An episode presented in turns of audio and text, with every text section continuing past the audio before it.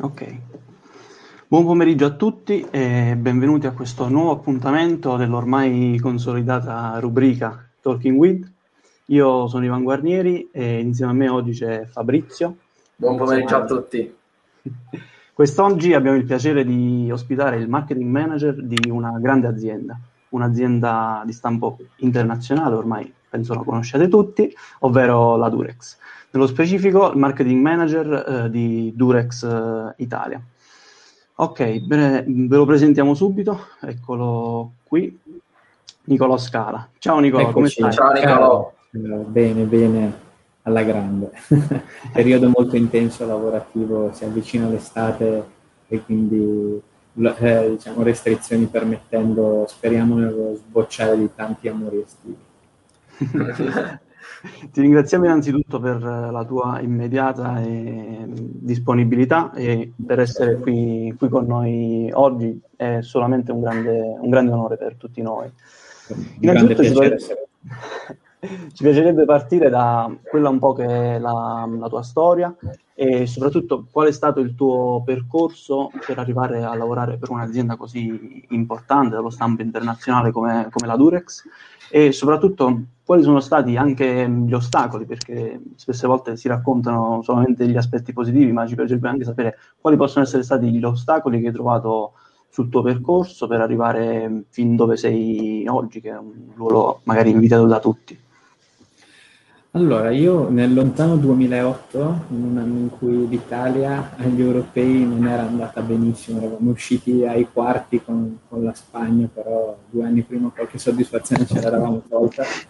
Ho fatto armi e bagagli da, dalla piccola Rimini e sono, sono salito a Milano per, per, studiare qua in università, dove ho fatto eh, il percorso di laurea triennale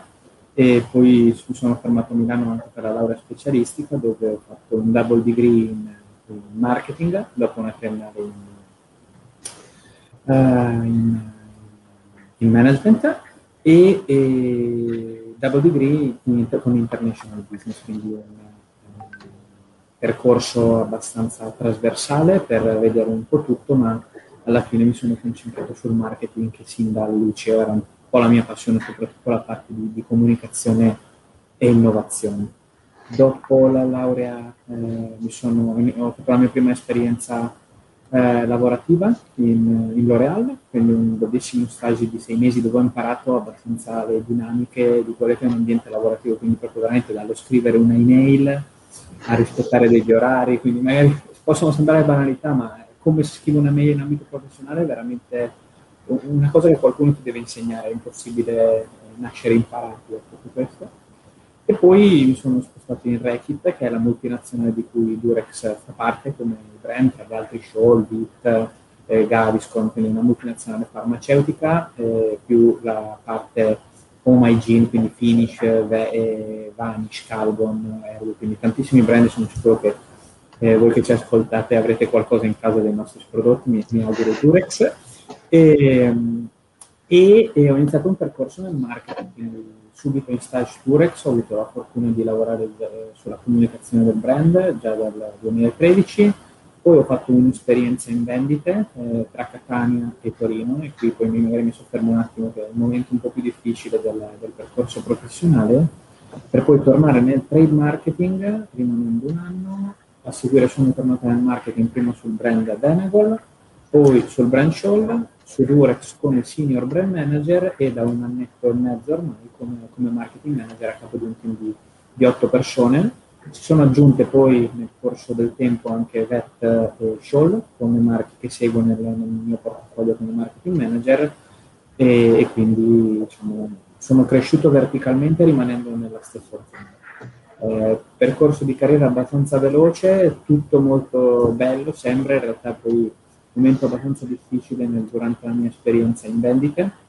Diciamo che sono una persona eh, piace, a cui piace lavorare in gruppo, in team, quando sei in vendita fondamentalmente sei, sei da solo, eh, se diciamo, facendo il ruolo di commerciale un giorno uno non riesce a raggiungere gli obiettivi di fatturato o qualsiasi altro obiettivo viene dato, ne risente anche parecchio il morale e la solitudine è molto, molto complicata. Poi, poi diciamo, um, mi sono trovato catapultato in varie zone d'Italia, ognuno ha avuto i suoi problemi, i suoi vantaggi, i suoi difetti, non ho trovato particolari distinzioni tra nord e sud, ci sono stati farmacisti simpatici a Catania, antipatici a Torino e viceversa, quindi non è stato particolarmente difficile appunto andare al nord o al sud come, come regione, non ci sono particolari differenze, anche perché poi io ho, ho, ho origini abbastanza mischiate in Italia, ho anche dei parenti a Catania, quindi mi è stato molto funzionale appunto anche, anche scendere giù, poi bellissimo lavorare comunque in pausa pranzo per andare a bagnare i piedi nel Nicolò, sì, sì. dopo averci offerto questa ampia panoramica sulla tua formazione e sulla tua esperienza maturata fino adesso, entrerei un po' più già nel merito um, della, diciamo, del nostro Talking With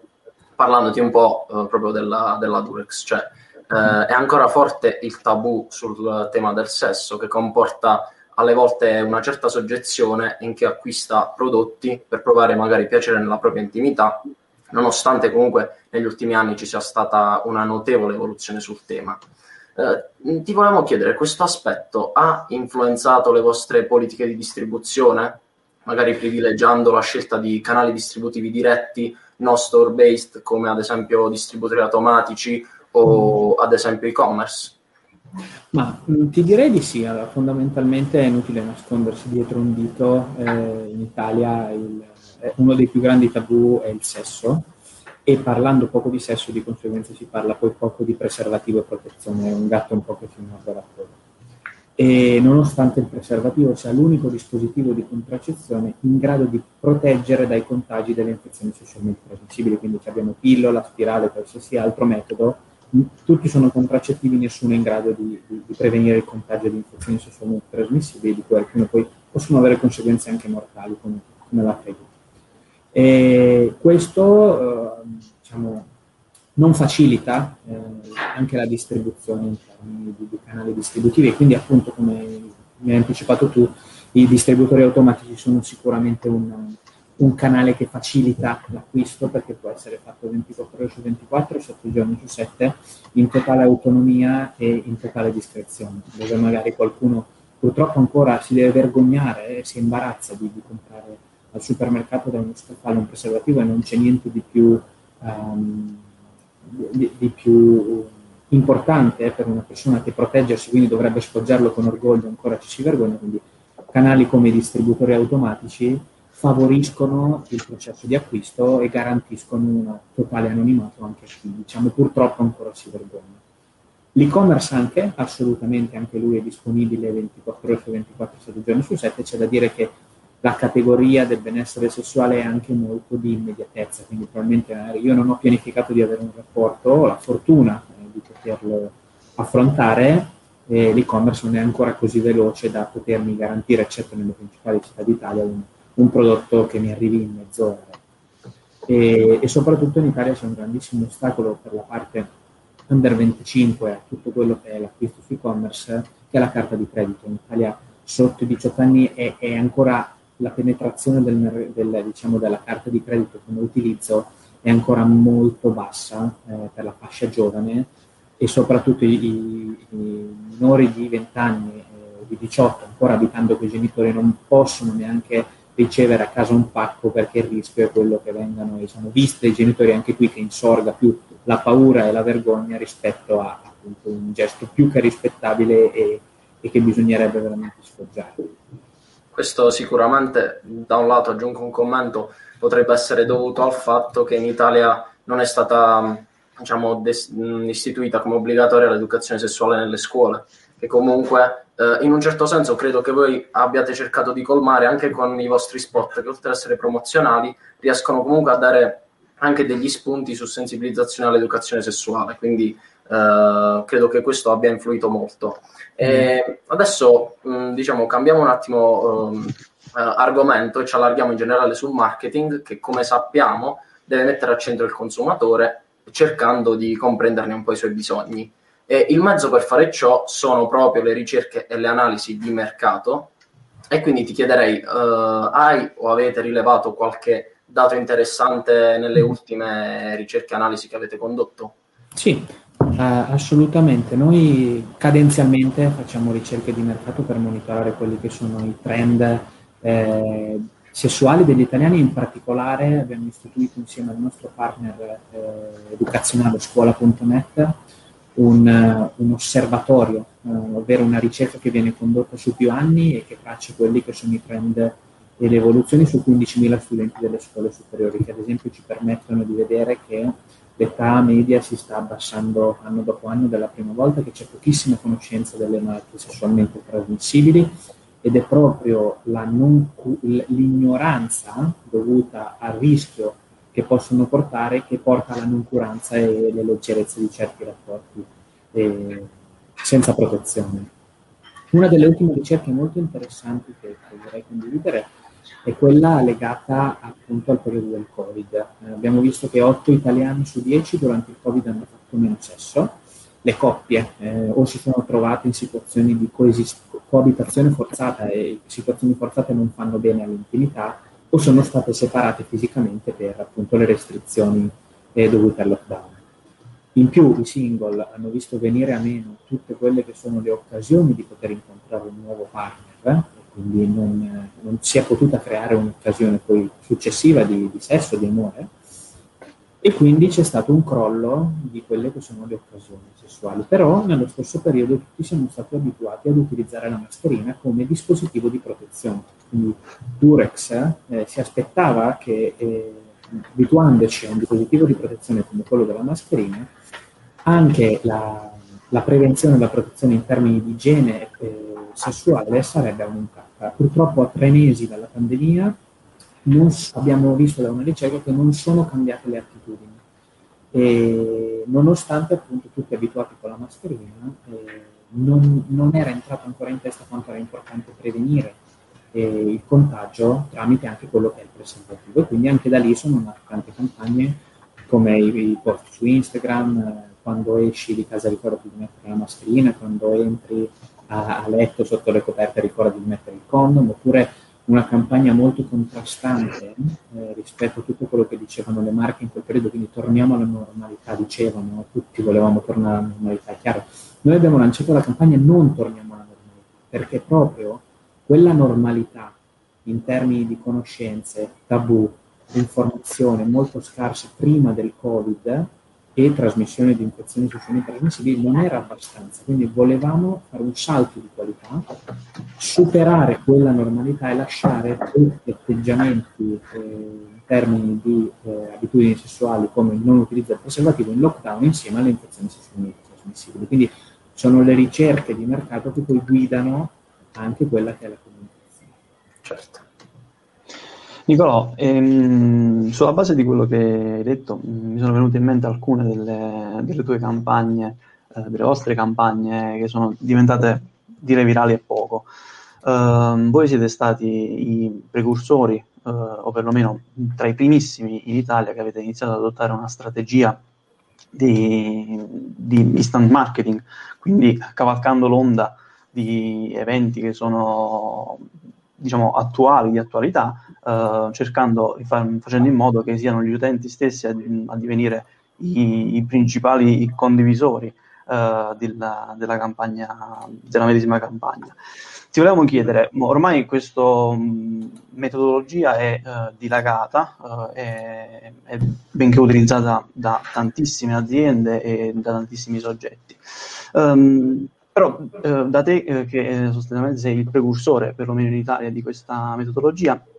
ti volevamo chiedere quali sono i rischi eh, legati all'instant marketing, eh, se è possibile eh, utilizzarlo sempre o, o ancora meglio mh, come scegliere quali sono um, gli eventi di attualità o um, le, le, notizie da poter cavalcare e quali mh, sarebbe preferibile di no, soprattutto per un'azienda che va a toccare magari temi che possono essere in alcun modo, per un certo senso, sensibili uh, ai più. Assolutamente, è, è rischioso, nel senso che il rischio più grande che io vedo in realtà in marketing è la banalità, perché se si iniziano a prendere tutte le notizie possibili eh, e si fa un post per qualsiasi notizia, si diventa banale E, um, la cosa molto interessante è un esercizio che io faccio sempre, faccio sempre col Mopin, eh, prendere i post che, che vengono realizzati, eh, nascondere il logo e vedere se quel post è interessante comunque. Quindi vedere se eh, è, inter- è, un post che suscita un sorriso, una riflessione, se è attinente alla categoria. Quindi mh, io vedo tantissimo real time marketing fatto per fare e purtroppo poi il rischio che nel lungo termine cali l'interesse rispetto al brand. E quindi è sempre giusto dire, ma io ho le caratteristiche per parlare di questo argomento, il fatto è successo in una sfera che è affine al mio brand, ad esempio eh, lanciano, eh, nascono non so, sparo, le nuove scarpe Lidl, probabilmente è un evento dove tutti hanno fatto real time marketing, ma Durex, non trovando una particolare affinità con messaggi di protezione, di prevenzione col proprio brand, ha detto trasparentemente, vabbè, eh, ci, nonostante tutti, eh, la maggior, diversi, una decina, una ventina di utenti ce l'hanno anche chiesto, ma non fate nessun post.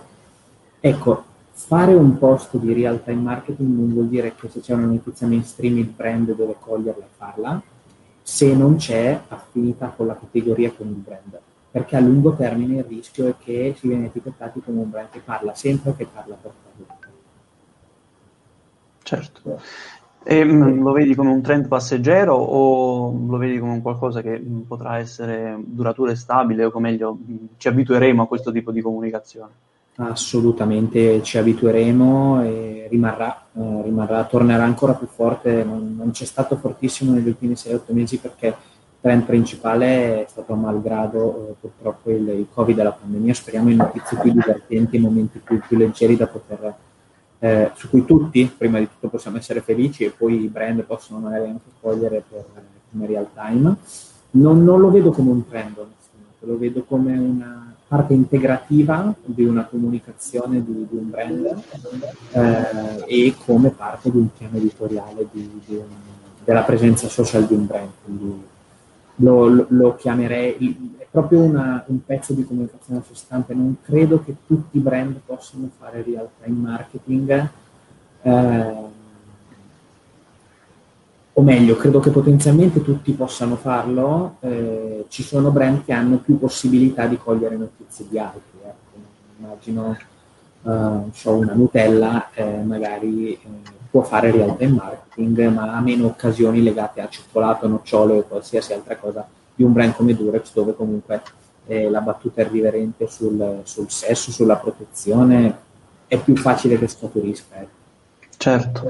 e mh, mm, in merito a quello che hai detto, che mh, mm, diverrà un, ci abitueremo a questo metodo di comunicazione. Um, quali sono le metodologie che uh, Durex ha posto in essere a livello di comunicazione mh, per contrastare uh, il, la, la, sempre più diffidenza che i consumatori hanno nei confronti delle campagne pubblicitarie? Immaginiamo spesse volte, perlomeno quelli della nostra generazione, um, le pubblicità in tv vengono perennemente skippate, come spesso volte vengono skippate uh, le, le, stories su Instagram uh, dove semplicemente il nostro occhio inconsapevolmente cade sul, uh, sul fatto che quella, quella story sia sponsorizzata. Mm, quali sono le strategie che Durex ha posto in essere per contrastare questo, questo fenomeno che è sempre più attuale tra i, tra i consumatori? Beh, direi che, che in questo vorrebbero dire due cose. La prima è che Durax è sempre stata totalmente trasparente rispetto ai suoi consumatori e cre- cre- crea un rapporto di fidelizzazione con loro. E c'è una fanbase che ama il brand, che si fida del brand, e anche un settore merceologico abbastanza importante dove fidarsi del brand è chiave, e, e ha, un, ha, sviluppato un amore eh, dei propri consumatori verso il brand che va oltre il semplice prodotto e quindi anche questo ha portato poi ehm, a, un, a, un, a, creare un rapporto di fiducia col consumatore. D'altra parte, e mi rifaccio all'esempio che, che, di cui parlavo prima, una campagna non torniamo alla normalità come, con un messaggio così che va in rottura rispetto a tutti quelli che possono essere i messaggi che a lungo termine diventano banali della comunicazione, una retorica eh, che vista la prima è bella, vista la seconda è bella, la terza dice no basta, cioè proprio eh, quasi noiosa e ripetitiva, ecco, se tu rispetto al messaggio torniamo alla normalità, nascondi il logo, non riesci a individuare da chi viene quella pubblicità. Un messaggio di rottura come non torniamo alla normalità, dici what? Io voglio tornare alla normalità, però poi nella, nella narrativa Durex spiega il perché quella normalità non era abbastanza, se siamo stati bravi a raccontarlo e a far raggiungere tutti i nostri consumatori e non solo, nascondendo il logo probabilmente riesce a individuare l'unicità di, di un brand come Durex. E mentre um, vi sono state, parlando, dopo aver parlato dei rischi dell'instant marketing, vi sono state delle occasioni Uh, dove vi siete resi conto magari che uh, il, il, target mh, o perlomeno la, l'opinione pubblica uh, abbia reagito in maniera un po' stizzito, non abbia gradito particolarmente quel tipo di, di, comunicazione e se sì, quali sono state le risposte che magari mh, voi nello specifico avete tenuto, ma mh, in generale mh, ritieni che si debbano tenere per, per, un errore magari fatto su una compagnia mm-hmm. di comunicazione o in generale, eh, soprattutto eh, anche per quanto riguarda la comunicazione, che viene, mh, che viene, fatta in situazioni di crisi, in situazioni emergenziali o in situazioni mh, dove magari è stato commesso un errore in generale al di là della comunicazione nell'ambito comunicativo da parte dell'azienda. Assolutamente, soprattutto in un mondo così veloce come, come quello dei social, ci vuole una vita costruire una brand equity e un secondo distruggerla, quindi veramente qualsiasi parola, messaggio, immagine va veramente pesata. Eh, e se c'è anche solo un sospetto di un rischio epic fail è meglio, è meglio evitare una comunicazione che, che altro. Eh, riguardo gli ultimi 6-8 mesi, dire, l'unica comunicazione che ha avuto un po' di polemica, eh, nonostante il successo, è stata in realtà il marketing fatto per emulare il, il messaggio di Burger King, eh, che diciamo, invitava a non consumare solo nei, propri ristoranti ma anche nei ristoranti dei competitor. E, e chi è il più grande competitor de, del fare l'amore appunto la, la masturbazione. E quindi i, abbiamo emulato la, la, campagna di Burger King eh, invitando chi non poteva per le varie restrizioni dell'Italia colorata a, a toccarsi quindi un messaggio di, di, di invito alla masturbazione che è oltre il sesso come tabù è veramente proprio il il, il, tabù italiano, se ne devo pensare uno, quella femminile ancora di più. Invece diciamo, la ricezione del posto è stata straordinaria, soprattutto il pubblico femminile l'ha ricondiviso con una cosa che eh, a me ha veramente eh, fatto tantissimo piacere perché vuol dire che noi come Durex riusciamo a veicolare dei messaggi che aiutano a distruggere dei tabù fortissimi. E abbiamo avuto delle polemiche eh, sotto a post perché veramente quando vai a toccare tabù del genere è normale, è normale avere polemiche, qualche bacchettone, soprattutto over, over 30, over 40,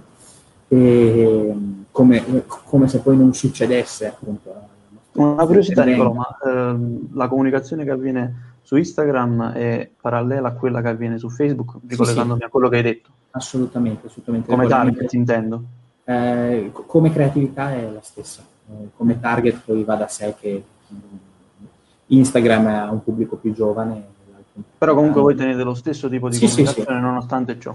Confermo. E appunto, però la stessa community appunto che ormai ha capito la trasparenza del brand, ha capito il tono di voce, è lei stessa che risponde, non c'è neanche bisogno per il brand di, di intervenire proprio perché non è un messaggio che divide in termini di polemica che posizione politica devo prendere e quant'altro, ma è un messaggio di, di, di ricordarsi che ogni tanto se non si può fare l'amore anche fa molto bene. Guarda Nicolo, io avrei una domanda. Um, abbiamo parlato di campagne che sono state organizzate, ma chi effettivamente c'è dietro una campagna? Cioè, come lavora un team di comunicazione e da chi è composto? Allora, eh, noi abbiamo il famigerato social media manager di Durex che, che terremo segreto a vita e, e appunto questa figura eh, mistica e millenaria che, che, appunto gestisce un po' la comunicazione del brand intorno, intorno appunto a questa, questa, figura ruota un team di marketing che fa anche comunicazione oltre alla parte di strategia e innovazione. Siamo io e il mio team che è composto da, da quattro persone più eh, dove c'è appunto bisogno di supporto ricorriamo anche ad, ad agenzie esterne in caso serva aiuto di creatività o di, di copywriting. Quindi e il team di comunicazione lavora veramente a 12, 16, 18 mani tutti insieme, non c'è un'idea solo mia, non c'è un'idea solo di un altro, lavoriamo, diciamo, è un mix eh, di, di, persone che riesce anche a prendere i trend perché ognuno poi ha interessi diversi, magari io mi interesso più di mene, tecnologia, intelligenza artificiale e quant'altro, c'è una persona che è più appassionata di musica di serie tv, una di moda e anche questo poi permette di, di riuscire a stare al passo della, dell'informazione carpendo diversi, diversi campi. In merito ai trend, invece, mh, come, come, li fate a cogliere? Uh, vi sono particolari strumenti o metodologie Guarda, al di là del, del semplice... Sempre, no. Il, il, magari a volte può sembrare banale, ma la, eh, la TT, la top trending hashtag di Twitter, eh, rimane uno strumento padre, eh, principe, madre, chiamiamolo come re, regina, qualsiasi cosa di, di, quello che è il trend hijacking o trend hunting eh, in Italia non solo, eh, come, come, anche ormai su Instagram, eh, hashtagging, eh, seguire se un trend sta scoppiando o non scoppiando, fa bene. Io ad esempio mi ricordo quando ci fu il trend delle scope che stavano dritte da sole in febbraio 2019, azzardo. Sì, prima della pandemia. Eh, ok, o 18-19. No, scusa, 19. No, forse 20. 20, 20, 20 prima della pandemia. Una vita fa. Stava arrivando purtroppo. E, e quindi eh, prende le scope dritte e io ho iniziato a vedere dei post di amici americani ho detto, mm, vediamo un po' questa cosa ho seguito l'hashtag e ho visto che da sera a mattina è passato da 2 a 4 milioni, quindi ho detto attenzione, teniamoci pronti perché, perché scoppierà a breve. E infatti poi diciamo, ci siamo fatti trovare pronti, quindi hashtagging, pagine di meme, questi sono un po', non, non c'è nessun segreto in realtà. Ecco. Poi ci sono anche tantissimi tool eh, di social listening che permettono appunto di, di avere un po' tutto aggregato da tutti i social.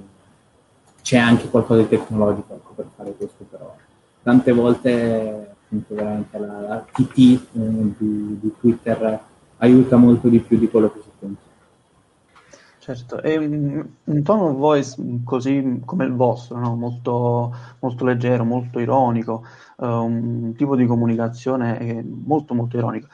Credi uh, che, uh, o, o, meglio, è andata mai a minare in un certo senso quello che è poi l'obiettivo di un'azienda come la vostra che necessita uh, comunque di un'affidabilità e di una, di una seriosità appunto mh, mm, a livello comunicativo. Io credo, almeno da, da, dai commenti e appunto dalla, dalla, viralità che prendono i post, direi di no, e, e anche perché poi nei post, seppure c'è, c'è, un messaggio irriverente, comunque parliamo di protezione, quindi non ci dimentichiamo mai qual è il focus di Durek, che è protezione e prevenzione dalle infezioni sessualmente trasmissibili, eh, oltre a, appunto, eh, a battaglie di inclusione diversity che sono in ogni singolo post perché può essere visto da chiunque, interpretato da chiunque e chiunque. Noi ci rivolgiamo a chiunque, ma non c'è differenza tra un vergine e un navigato, tra una persona che ha trovato una chiara identificazione in un genere che è fluido non ce ne frega assolutamente nulla di questo. Noi ci rivolgiamo veramente a chiunque. E, voglia vivere un'esperienza sessuale conscia, consapevole e eh, nel miglior modo giusto dalla protezione appunto a quando si vuole introdurre qualcosa di più di piacere come può essere un genere obiettivante. Su questo ti direi non... anche perché ormai nostro, la nostra famiglia è abituata a questo tipo di comunicazione quasi si stranirebbe secondo me se cambiassimo come voce.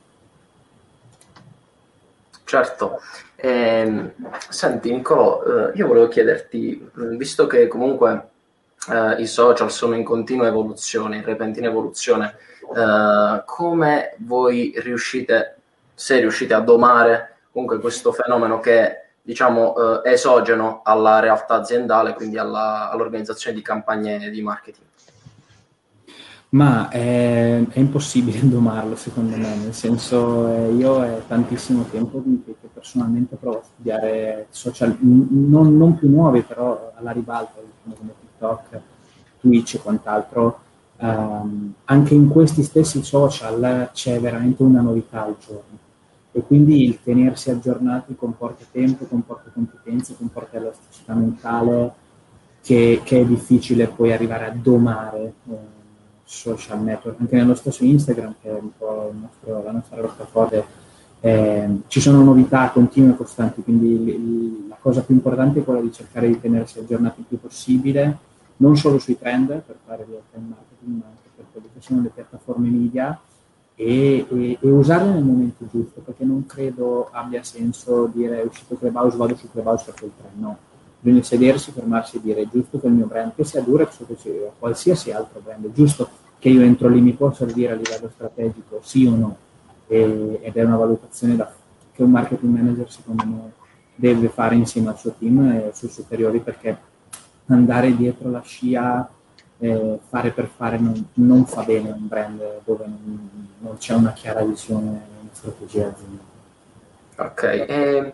invece mh, sempre attenendoci al tema della comunicazione, eh, ci sono professionalità che mancano a tuo avviso in questo ambito e quali competenze effettivamente sono essenziali? Tu hai citato ovviamente rimanere aggiornati, seguire i trend. Eh, mm-hmm. cosa, cosa, puoi dirci su, su, questo?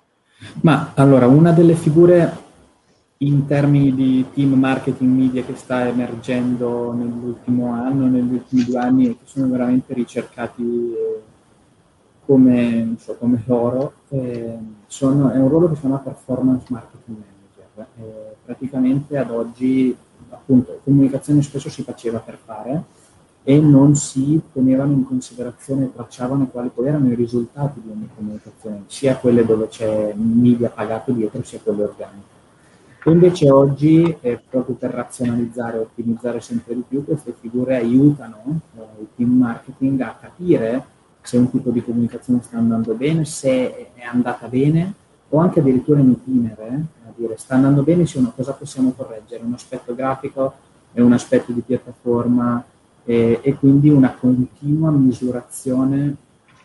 eh, di quelli che sono poi i KPI o le metriche de, della comunicazione per evitare di sperperare soldi e di buttare via tempo. Quindi questo è sicuramente una, un ruolo e una caratteristica che sta prendendo sempre più piede a livello di team marketing media. Grazie Nicolò. Ehm, queste tue informazioni, o almeno questi pensieri, sicuramente saranno di ispirazione, credo, a molti di, di, quei, di, di, coloro che ci stanno seguendo, perché magari tutti sognano un domani magari di, di lavorare presso un'azienda come, come, quella della Durex e uh, magari anche semplicemente essere illuminati e capire quali sono le competenze che mancano per aggiornarsi e per portarsi al passo e al, in linea con quella che è la domanda di, di lavoro. Quindi grazie. E, in chiusura, mh, quale consiglio mh, ti, consigli, ti sentiresti di dare magari a uno studente, a questo studente no, che ci segue e che mm-hmm. ha questo sogno di, di andare a lavorare un domani presso un'azienda come la Durex, eh, magari proprio nell'ambito della comunicazione mm-hmm. e, e, del marketing, che possa essere quindi di, di, ispirazione per uno studente, per dei giovani come noi. Sicuramente il siate curiosi, che no, non viene da me, ma è stato anche detto eh, da, da, persone più, più, celebri e che hanno raggiunto livelli di carriera molto più importanti del mio, però credo che, che per un marchettaro non ci sia niente di più importante e con lo siate curiosi esce un nuovo social media, cercare di capire cos'è, se può essere interessante, quali sono i formati, che brand ci stanno andando, con che strategia, essere curiosi e rimanere aggiornati sui trend giornalistici o meno, essere aggiornati sull'innovazione di prodotto. Eh, ci sono tantissime pagine Instagram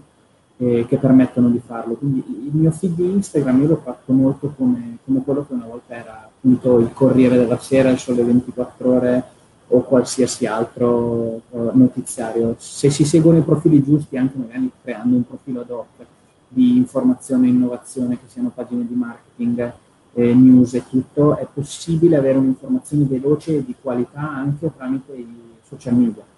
ad oggi. E quindi il, il voler veramente scavare, cercare di capire le cose, il perché, i trend, è fondamentale eh, rispetto a approcci che possono essere commerciali ed è molto apprezzato dalle aziende questo, questa curiosità, soprattutto anche per, per prepararsi ai colloqui nel mondo del marketing è fondamentale cercare di guardarsi intorno, quale può essere stata una pubblicità che ti ha particolarmente colpito perché, quale invece ha fatto flop negli ultimi sei mesi perché quindi cercare eh, di, di, di, mangiare eh, quotidianità e mangiare pane e comunicazione, soprattutto nell'area comunicazione. E quindi questo è il consiglio, magari può essere banale per qualcuno, però è, è poi in realtà veramente funzionale anche per quanto riguarda il lavoro di tutti i giorni che è finito Perfetto, eh, Nicolò, grazie, grazie davvero, come ho già detto all'inizio, per la, per la tua disponibilità e per, per gli spunti che, che, ci hai, che, ci hai, fornito in questo incontro. Eh, grazie anche a tutti coloro i quali ci hanno, ci hanno seguito in questo, in questo, nostro appuntamento e vi aspettiamo alla, per il nostro prossimo appuntamento Talking With, il quale lo annunceremo appunto nelle, nelle prossime settimane. Grazie a tutti e buona serata. Grazie, grazie, Nicolò. Grazie delle, buona serata a tutti. Grazie a tutti, buona serata.